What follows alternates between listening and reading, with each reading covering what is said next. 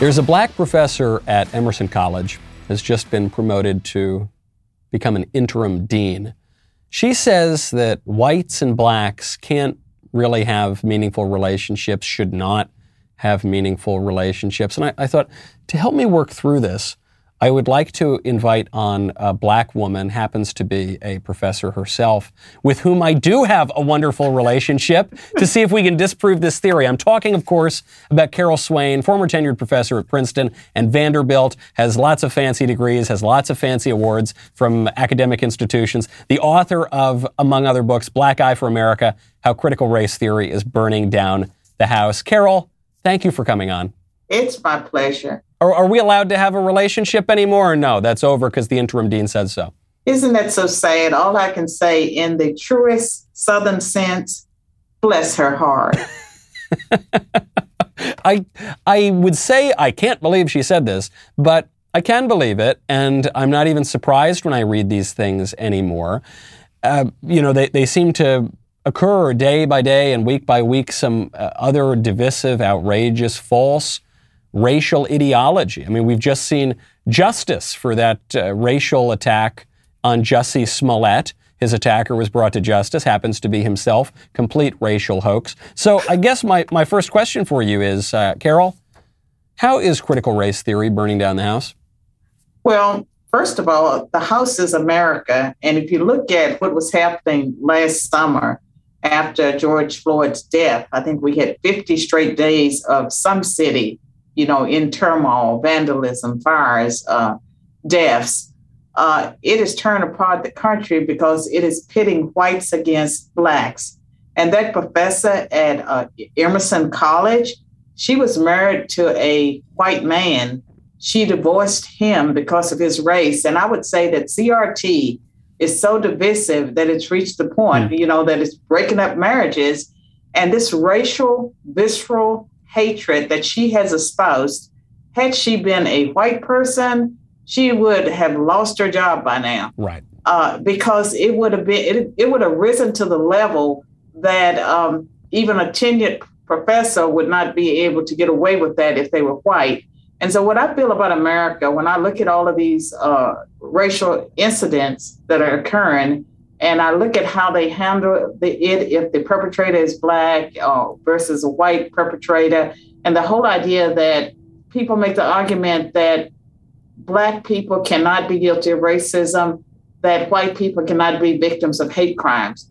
It is ludicrous, and we cannot have true equality in America until we hold everyone to the same standards of conduct and behavior and moral decency. Well, it seems like this professor's actions undermine her claim, and you see this in a lot of the left's racial theory. She is espousing this idea that black people, and especially black women, are exceptionally oppressed, and white people, and especially white men, are the oppressors.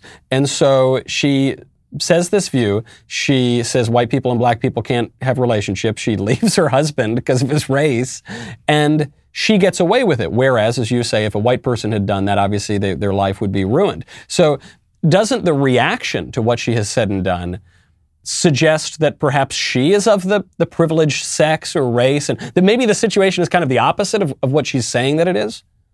Of course, it's the opposite. There's no truth to it. But the whole idea that we would give her a free pass, that she would be able to make those outrageous, dangerous, damaging statements, be in a position to be a role model, for hundreds, if not thousands of students. And it would just, we treat black people as if that kind of behavior and attitude is somehow normal behavior. It is not normal behavior. It's obscene. It should be condemned. And it grows out of this critical race theory because it's all about dividing people on the color of race, because of the color of their skin, with whites as the oppressors and racial and ethnic minorities as the victims. But it is rooted to critical theory, which takes many forms. There are other critical theories, and so they divide homosexuals from heterosexuals, males from females, rich from poor, blacks versus whites. These are all critical theories. They're rooted in Marxism and, postmodernism and all kinds of other things. and it is dangerous and destructive for our society. In my book, Black Eye for America, which happened to be co-authored with a young white guy who started off as a research assistant, and because this young white guy was such a good scholar, I promoted him to co-author. We look at what CRT is, where it came from, how it manifests itself in our society, why it's un-American, why it runs counter to our Constitution and our civil rights laws. And then we have two chapters on how to fight back against it.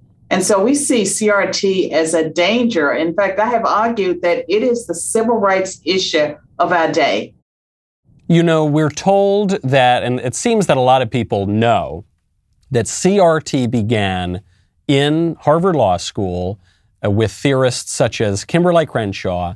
And after that, things get a little confusing, because what the left says is CRT remained in Harvard Law School and didn't really go anywhere else, and it's not being taught in lower schools, and it's not in our corporations.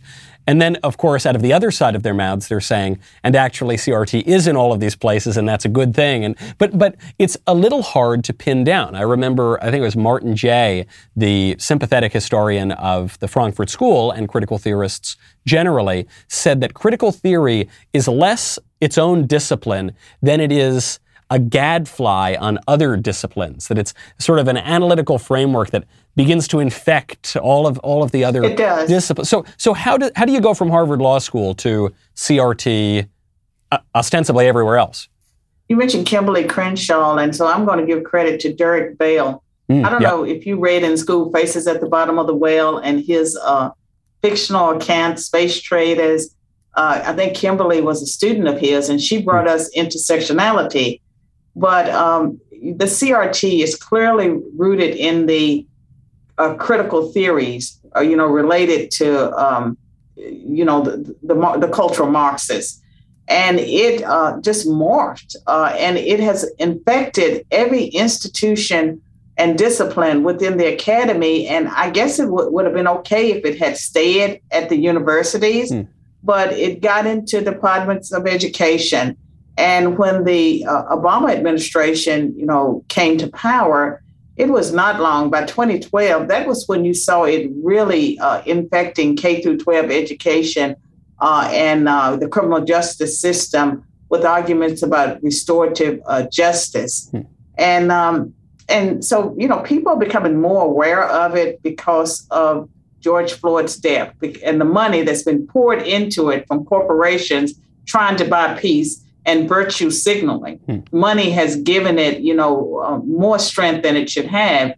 But it is something that we should all fight against. It's very harmful to racial and ethnic minorities as well as to, Caucasians. It's harmful to our American society. And we should not give people that divide us in the way CRT theorists do a free pass. And we should not give them access to our children. So now, how do you stop it? Because there are governors such as Ron DeSantis who are going in using the power of the state and saying, look, the state has obviously a role in education. A lot of these are public schools. And so we're going to say, no, you're not going to teach this stuff to our kids. Then you have some people, maybe the more libertarian minded, who say, no, we don't want to kick any books out of school. We just want to teach all sort of points of view, and we'll open the curriculum up to everyone, and we don't really want to use state power. So in terms of the nuts and bolts of how you get this poison out of our lower school, middle school, high school, even elementary school. Right. How do you do that? Well, I can tell you that it is in K through 12, and you may have seen some of the research. I know that you have a your little boy. How old is he now? Like 8 or 9 months now? Yeah, he's a little over 10 months now. Okay. Well, according to some of these race theorists, by 6 months, a baby can be racist. And so little white babies and little Jewish babies or whatever, they can be racist. And so Sesame Street and Nickelodeon and all of those children's programs are trying to indoctrinate these children. And they're trying to make them see color, because naturally kids just, they see their friends, they see people around them, they see who they like. But we're trying to consciously teach them to see color and to guilt out white people to make them feel ashamed especially if they come from a normal family, a two-parent family. If they've been successful, then that's undeserved wealth, you know, that's white privilege. And I have been around long enough to know that, you know, white privilege, a lot of it, there's Black privilege, there's Hispanic privilege. In most cases, it means that your parents made good decisions and you're benefited from it. And it is in the K through 12, there are books that they may not be quoting Derrick Bell and Kimberlé Crenshaw or Richard Delgado, but they're taking their ideas and they're distilling it down to children. And it creates, I would say, a hostile learning environment, shaming, bullying of children and teachers. And it's just unacceptable. And it's un-American to allow that. We should all fight back against it. You know, I have no evidence that my son is racist, but I'm open to the possibility because I know that my son is sexist because he loves mommy and he has absolutely no interest in daddy. So I don't know, maybe he's racist. Who knows? These kids, according to the left, they're so evil these days. Well, guess how the research is. It's my understanding that part of the research to determine that these babies are racist is that they prefer some faces better than others. And I'm thinking that if I'm a baby, I'm going to prefer the faces that are changing my diapers and feeding me and hugging me. Those are going to be the people that I prefer. And so if that makes me racist as a baby, then, you know, so be it. That means that in every ethnicity, there's a whole bunch of racist babies if they're being raised by their biological parents that took care of them and show them love. That's right. I know my baby, I suppose he is anti-Italian because my wife is not Italian. I am. He doesn't have any interest in me. So it's as they say in The Sopranos, it's anti-Italian discrimination. And really, I mean, we're kind of joking about it, but you are seeing the left go more and more into not just putting this stuff in the minds of grad students or college students or high school or middle, but it's going down to elementary, it's going down to preschool. And at the same time, you're seeing this coupled with a move from the left to get more and more kids into preschool earlier on and to keep them in college later on. I mean, you see the growth of education too.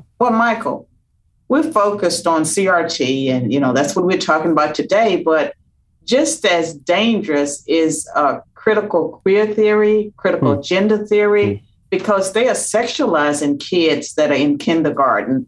And, you know, they're confusing them, telling little boys that they may not be little girls. And they could, I've heard stories of children after they get this sex education being terrified that they're going to turn into the opposite sex. And so we're focused on one thing, but there are other critical theories that are just as dangerous. They don't belong in K through 12 education.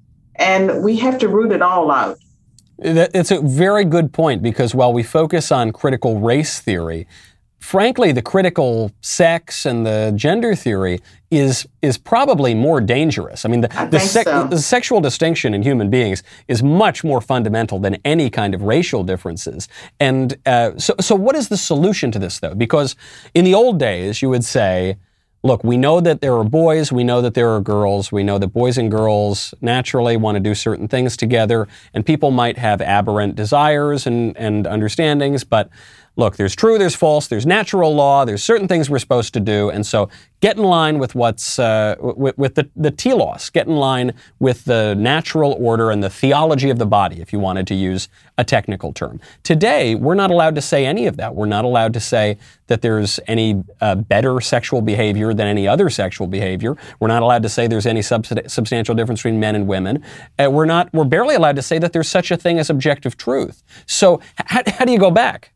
Well, I tell you that, again, like the Obama administration, I don't want to say it was the root of all evil because evil preceded the Obama administration, but the activism of the LGBT community where it pertains to our children, where you have transgenders and, you know, lesbians and homosexuals talking about their sexual behavior to the children, you know, and just really pushing the activism that some people warned about. They said it would happen. And of course, they said, oh, no, it wouldn't happen.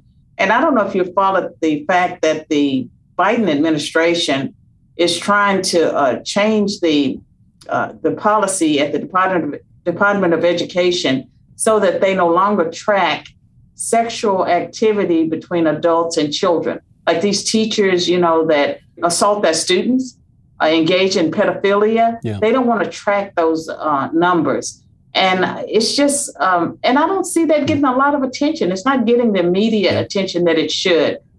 You know, we should be up in arms about it because it does lay the groundwork for normalizing pedophilia. We know a lot of it takes place in the classroom with teachers because we see all these teachers, you know, that are having sex with their students.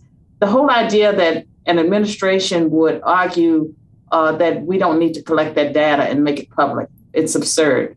You know, I actually had not heard about that story, but I'm not surprised. Some years ago, conservatives said, as we always do, we said, this is a slippery slope, and if you permit certain sexual ideologies, the next thing you know, the left is going to try to normalize pedophilia. And they told us that was completely insane and it was never going to happen. And you just had a professor who came under fire recently for using the term minor attracted person. He said he wanted to, he or she, I don't really know because his gender was sort of confused. So I'll use him as the single gender-neutral pronoun. But he said that we need to destigmatize pedophilia because they're born that way, because they have these desires, and the desires are static their whole lives. And his view was that they can't change them in any way.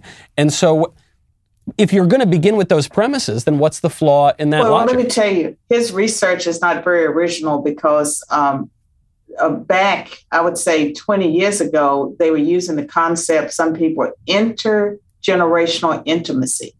And that was a euphemism, you know, for sex between adults and children. And so in academia, you know, you get paid for coming up with ideas, and usually the more bizarre, the greater the reward. And so he just gave it a new spin. I think it was a professor at Old Dominion University, and I believe he lost his job. Wow. But he was clearly confused sexually by just looking at him, and, you know, I don't know. But he was certainly laying the groundwork for relationships between adults and children. And they have openly made the argument at times that it benefits the children. We have a sick society around us. And I think that if we are going to restore anything that resembles, you know, our Judeo-Christian roots as Americans, we're going to have to confront some of this stuff. And they may call us names. They will call us names because they do. Yeah. Always call us names, but it is worth it. If you speak up, then someone else will speak up. And before you know it, you have Moms for Liberty and Moms for America. And you have all of these groups of people that were not activists, but they are out there fighting hard for their children. But if we're going to transform the culture in this way and transform the whole conversation and get rid of some of these crazy ideas, then it seems to me we have to be able to say that some things are better than other things. Some desires are better than other desires, that we actually can kind of shape, to at least some degree, shape our desires. You know, you practice the virtues, then it gets a little easier. You start practicing vices, it gets a little harder to stop. It's kind of like a drug addiction, right? The more drugs you do, the harder it is to stop doing it. But then what you're going to be told is, hey, you can't legislate morality. Stop forcing your religious views on me. Who's to determine what's right and wrong? And you get this breakdown. And we're told that in a totally secular society, total separation of church and state, you're not allowed to have those kinds of opinions in the public square. But wait a minute. You know, they make that argument, but they actively proselytize. They actively indoctrinate our children. They actively recruit. And so we need to have enough courage to call it out for what it is. And it doesn't matter what they say. Look at what they do. That's a good point. Yeah. You say, I'm going to proselytize at least as much as you are, guys, which means basically you could bring back the Spanish Inquisition and it would probably be not even close to what they're doing. Carol, I've got to let you go, but where can people find the book? I think you had two books out last year? I do. Let me tell you this, Michael. Black Eye for America, How Critical Race Theory is Burning Down the House is my first bestseller. It was self-published. It sold over 20,000 copies, wow, you know, with me promoting it. And then I had a book released in September. Now, this book is not as popular, so I need you to help me popularize it. It's a Countercultural Living, What Jesus Has to Say About Life, Marriage, Race and Ethnicity, Gender, Identities, and materialism. And I use my life and my mistakes. And I've had a messy life. I'm in my 60s, Michael. When you reach my age, you know, you've been through a lot of stuff. And I can talk about how not to do life, but Jesus has a better way. And it's a short book.